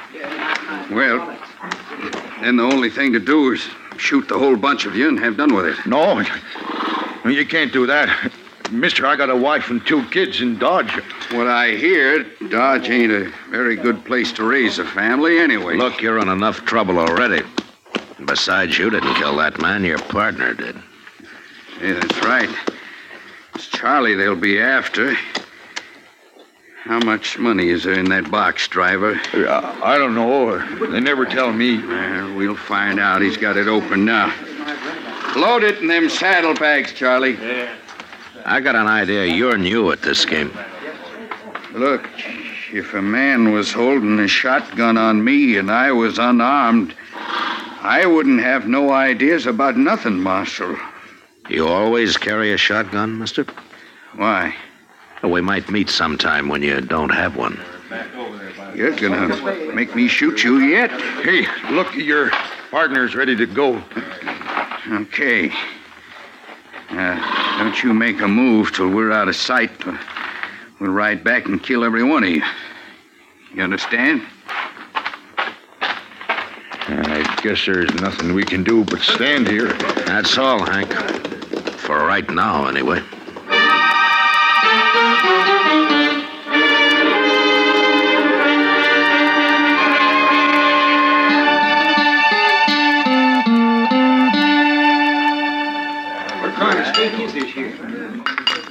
Oh, What'd you do, Kitty? Burn your mouth again? oh, darn it, yes. What do you mean again? Well, it seems like you always do if the coffee's hot enough. Thanks for the sympathy. It's as much as you gave me about the stage holdup the other day. All I said was I'm glad you were asleep. You're a lot safer that way. Well, being safe isn't exactly my main goal, Kitty. Yeah, I know. How much money was there, Matt? Two thousand dollars? You'd think they'd have paid a man to ride shotgun. Have you any idea who did it? No, they were both masked. I hear Wells Fargo put up a reward for him. Yeah, there's a thousand dollars for the one who killed the passenger, dead or alive. They must want him real bad. That's not good for business. People getting murdered. What about the other one? Uh, Three hundred for his capture. And uh, if you recover the stolen money, Kitty, well, they'll give you half of it. If I found that money, they'd give me all of it. You'll end up in jail yet. Well, the Texas Trail isn't far from being a jail. For me, anyway. I gotta get back there pretty soon, Matt. Sure. Hey, you. Waiter. Come here and take this money or I'll throw it at you. Another gentleman in town. Uh, Kitty, I, hmm? I don't want to turn around. What does he look like? Well, I, I think it's the one with the black beard You over there. heard me, waiter. Get over here before I bust your neck. That's the one, all right. Is there anybody with him? No, he's alone. And he's leaving now. Oh, good. No, no, don't hmm? stare at him. I don't want him to see me. Well, he's not even looking this way. He's going out the door, Matt. Uh, all right, come on. I want to follow him. Okay.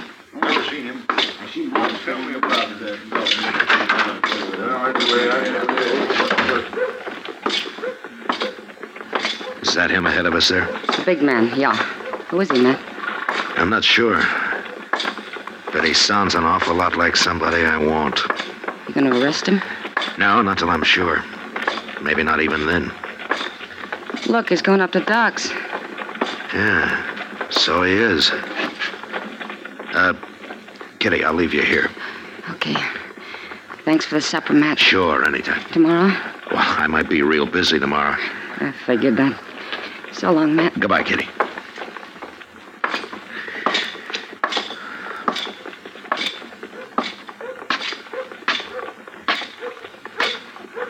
Why, man, that's a serious thing. It sounds like his arm is infected to me. Uh, how'd he do it? Well, he, he just tore it on some wire. Well, why didn't you bring him into town? It might be gangrene. Is that bad? Bad. Why, he could lose the arm, or even die. Where is he anyway? Out on the prairie, in the camp. Ain't there uh, some medicine or something I could take back with me, Doc? Oh, oh. Oh, hello, Matt. Good evening, Doc. Uh, Uh, oh, go go right ahead. I, I just came up for a smoke. Oh, sure. Sit down. Sit down there, Matt. Yeah. Yeah, thanks. Now, look, mister. There isn't a medicine in the world. Never mind. But Doc. I'm telling you. Forget it. I'll talk to you tomorrow. Everything's okay. Yes. You better not wait too long. I'm warning you. I won't. We'll take care of everything tomorrow. So long. Ah, that man's crazy, that's what. No, he's not crazy, Doc. No, you should have heard him. I did. What do you mean you did? I was outside the door, Doc. Well, he's going under the Olafraganza. I guess he isn't too worried. What's this all about, Matt? Uh, Doc, I'll explain it to you later. Right now, I gotta find Chester. Oh, Chester, yes, he's down in the office. I just left him. Oh, good. I sure hope he's had a lot of sleep lately. What's that? He's gonna be pretty busy tonight. I'll see you later, Doc.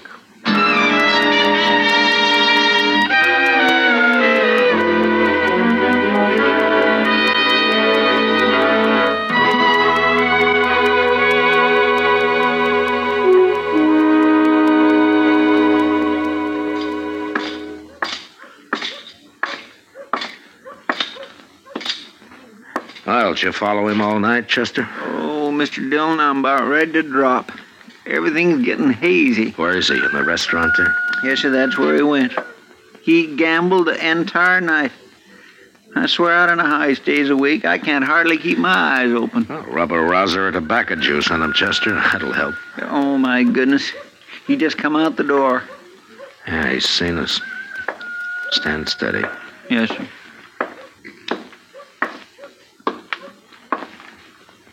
Marshal, I, uh, I got a complaint.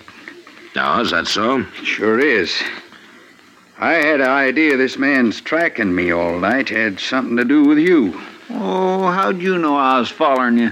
Mister, you might as well have been wearing snowshoes with cowbells tied on them. Now, that's not true. That's a doggone Never lie. mind, Now, Chester. I- Never mind.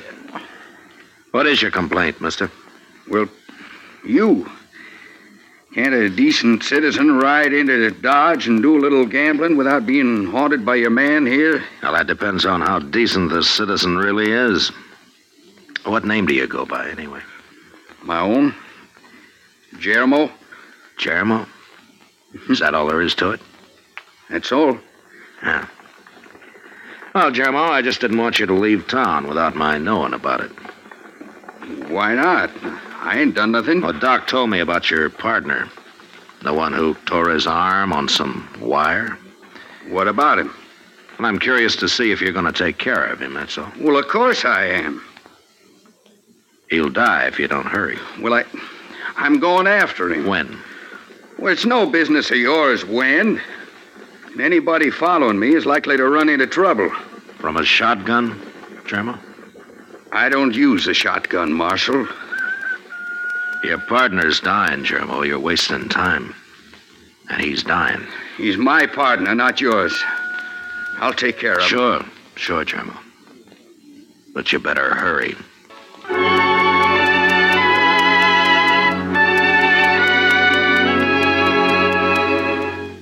Chester had been up all night, so I sent him to bed, and I hired a Kiowa Indian I knew to keep an eye on Jeremo.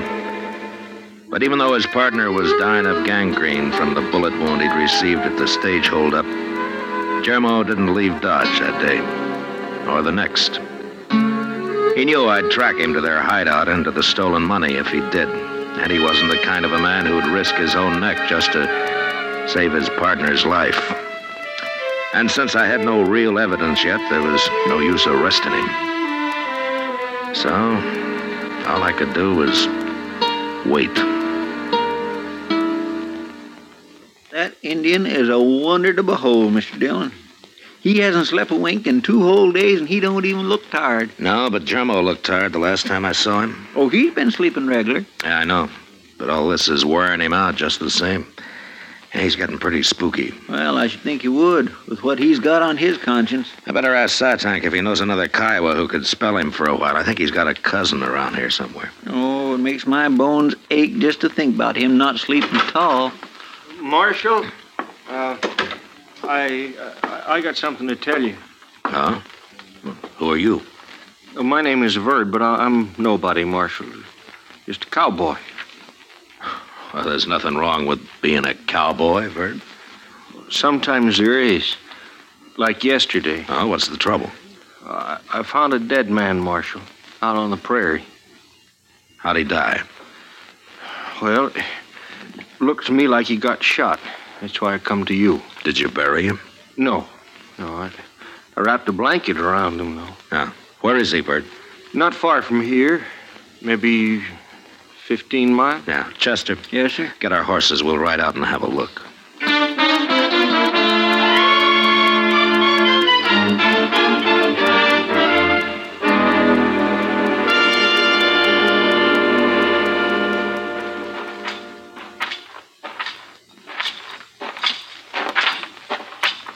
Yeah, yeah, he's still there, Marshal. Nothing's been eaten on him. He sure got himself hid out here. My, it's a wonder anybody ever found him. Uh, Verd, you, uh, you, you want to take the blanket off of him? Sure. There. Yeah. Um, uh, how did you know he'd been shot? Well, his arm, it's all swole up, Marshal. And then, you see here, I noticed that bullet hole in his sleeve there. Yeah. Well, looks like you've made yourself a thousand dollars, Verd. What? Wells Fargo offered it for this man, dead or alive. He robbed a stage a few days back. He did? Well, ain't I in luck? And there's another thousand for whoever finds the money he stole. It's probably buried around here somewheres, don't you think, Mr. Dillon? Hey, that reminds me, I noticed uh, something funny over there in them ant hills. Like the ground being dug up. Show us, Verd. Yeah. Sure, Marshal. Right over here, wait.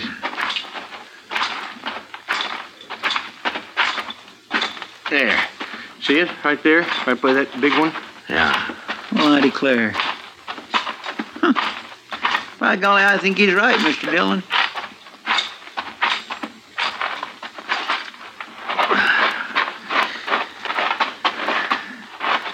Yeah, there's something been buried here, all right. Yeah.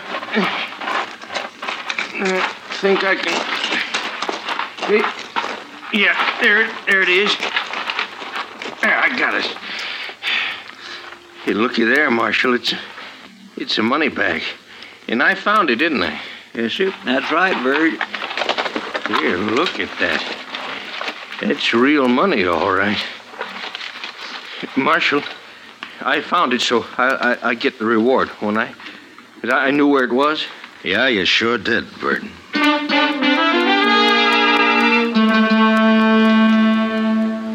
We dug up the rest of the money and then made the hole into a grave. And we buried the dead man right there. On the way back to Dodge, I told Verd he could talk all he wanted about finding the bandit's body and the reward he'd collect for it, but that he wasn't to say a word about the money we'd recovered. He couldn't understand why, and I didn't explain it to him, but I warned him he'd never get a penny of either reward if he didn't do as I said. Back in town, I didn't let him out of my sight for the next two days. I figured it'd make Germo pretty worried. And it sure did. You know, it, it's mighty good to, to get off of that prairie just for change. Should think it would be. You don't come to town much, do you? I never seen you around here before. Well, I, I've been too broke, Chester. Well, sir, it sure takes money to see the elephant in Dodge nowadays. I'll be able to afford it soon enough. Ain't ain't that right, Marshal? Yeah, it looks that way, Verd. Yeah, you've been mighty lucky. So far. What do you mean, so far? Nothing. Nothing. Evening, Marshal. Ah, hello, Germo. Uh, this the fellow who found your bandit for you? Yeah, I was just telling him how lucky he is. Yeah. Yeah, all that reward money. Thousand dollars, isn't it? Yeah, yeah, that's right. Is that all you're getting, mister? What do you What do you mean? Is that all? Well, there was more reward than that offered. Oh, you mean the stolen money? Oh, it's too bad about that, wasn't it, Bert? We, we didn't. We didn't find no stolen money. You didn't? Oh, but looked everywhere. There'd been some digging nearby, but uh, there was nothing in the hole. Well, well, now what do you make of that? Just plain disappeared, huh? Yeah, yeah. Looks that way. Well, that's sure too bad, ain't it? But you can't have all the money in the world, mister. I ain't got all the money in the world. I'll see you later. Marshal, I, I, I did like you told me. I, I, I didn't say nothing. You did fine, Verd. Just fine.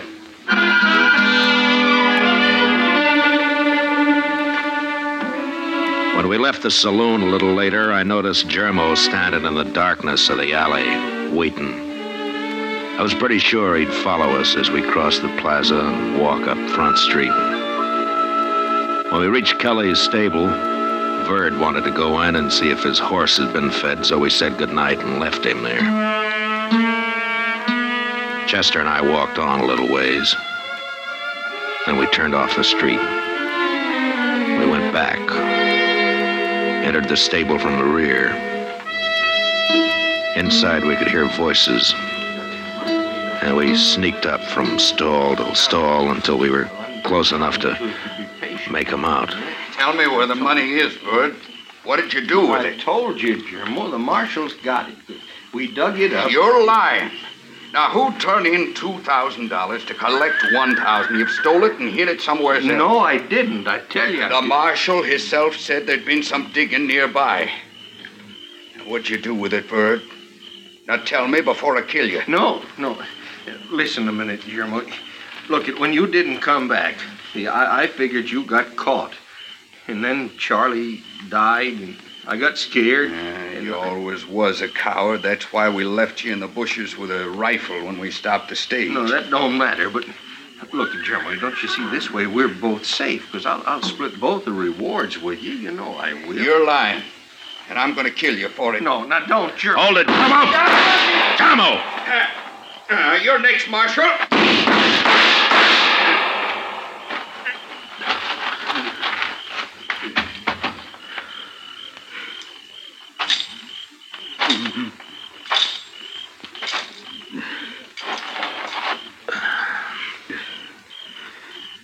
You should have had your shotgun, Germo. I should have killed you with the holdup. That was my big mistake. No. If you'd have trusted Verd, you both could have got by with us. He was telling me the truth. He was. And you'd have never been convicted on what evidence I had. Well, I guess every man's entitled to to make a few mistakes. Marshal,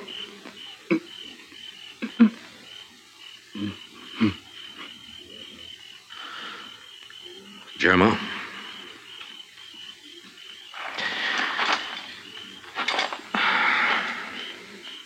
Well, you won't make any more.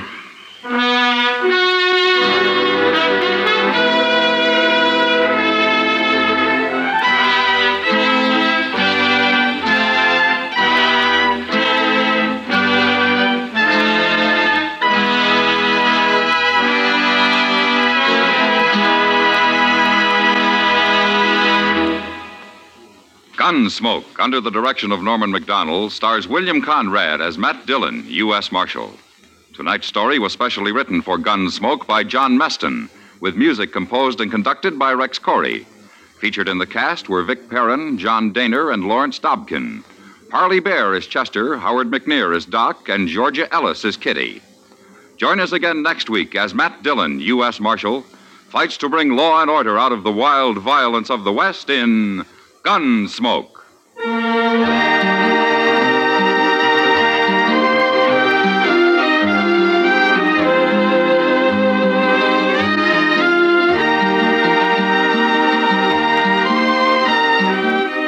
This Monday night, Frank Lovejoy stars on CBS Radio's Suspense.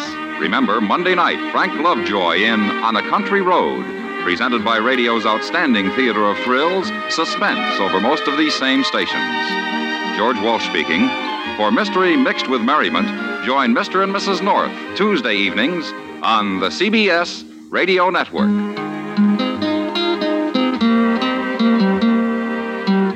Well, was I right? Did you see that one coming? That was quite a twist. I I didn't pick it up until after it had been happening for quite a while. Anyway, that was Gunsmoke from 1954, January the 2nd. The name of that one was Stage Holdup. And as always, we will have another episode of Gunsmoke next time we get together.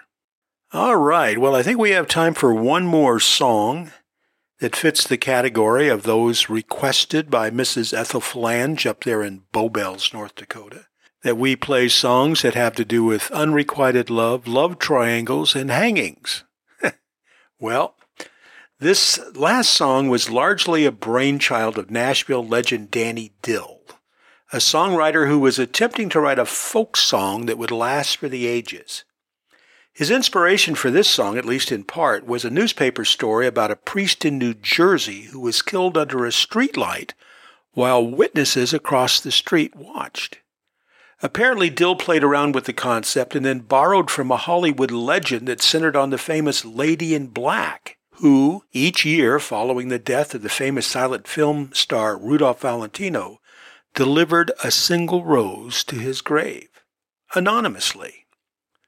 Well, Dill collaborated with fellow songwriter Marijohn Wilkin, and they developed a story that transcended all of its disparate sources. This song tells of a man who is killed in front of witnesses beneath a light on the front of the town hall. Witnesses identified a man fleeing the scene who apparently looks like the song's narrator, the singer of the song. When a judge asks the accused if he has an alibi for the time of the crime, none is offered. The reason? Well, we find out that it's because he had been sleeping with his best friend's wife. The story then takes us to the scene of the hanging as his secret lover watches without apparent emotion. It's only later that we learn that she does pay tribute to her lover as she repeatedly returns to his grave in a long black veil. But nobody knows. Nobody knows except the singer who is lying beneath her in his grave.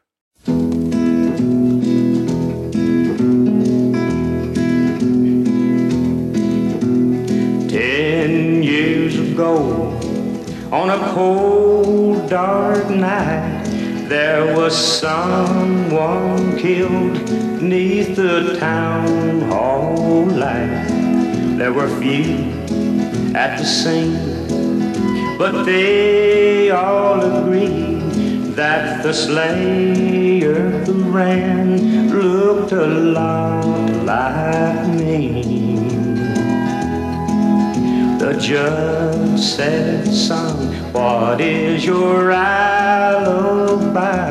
If you were somewhere else, then you won't have to die. I spoke not a word, though it made my life, for I had been in the arms of my best friend's wife. She walks these hills in a long black veil. She visits my grave when the night winds wail.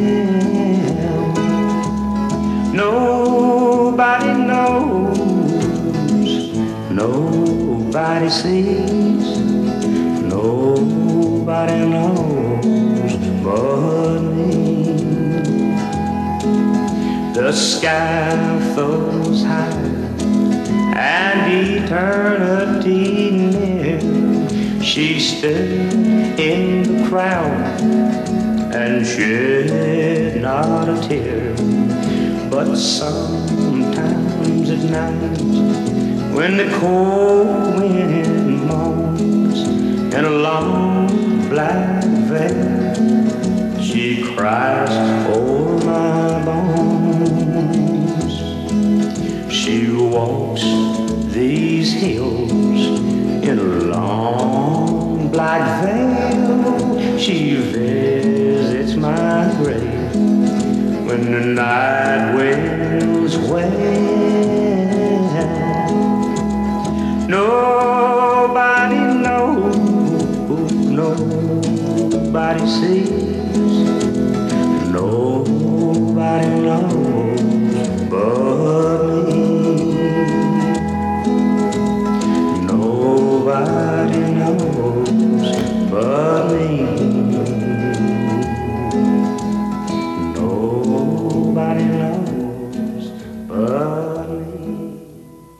was Lefty Frizzell, and that was a big hit back in 1959. And that song has been sung very effectively by a number of different singers. Uh, first and foremost, perhaps, might be Johnny Cash, but it's also been done by, oh, just a number, just a number of uh, people, and it is a very, very moving tune. Well, we're out of time, so it's time for us to pick up all of our shows and carry them back into the vault.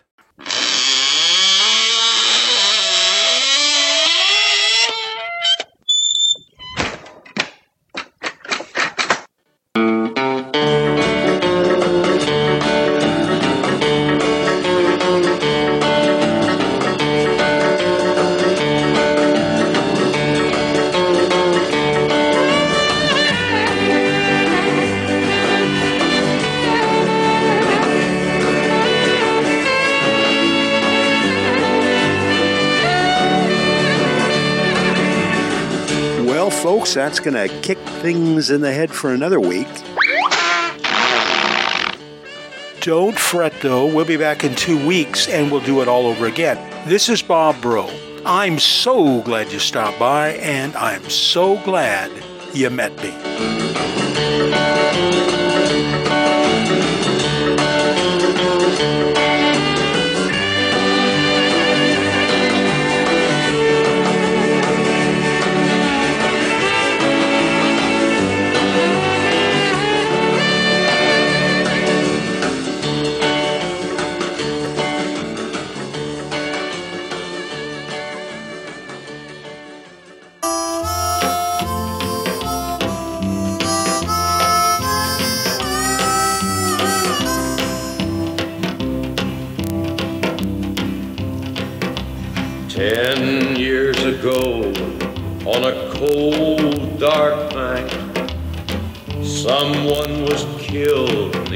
Town hall lights. There were few at the scene, but they all agreed that the slayer who ran looked a lot like me. She walks these hills in a long black veil. She visits my grave when the night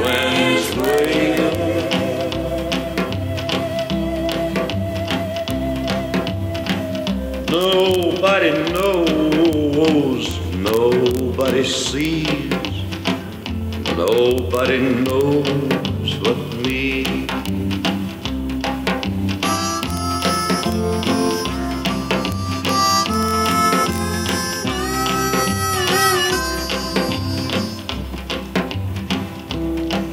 The judge said, son, what is your?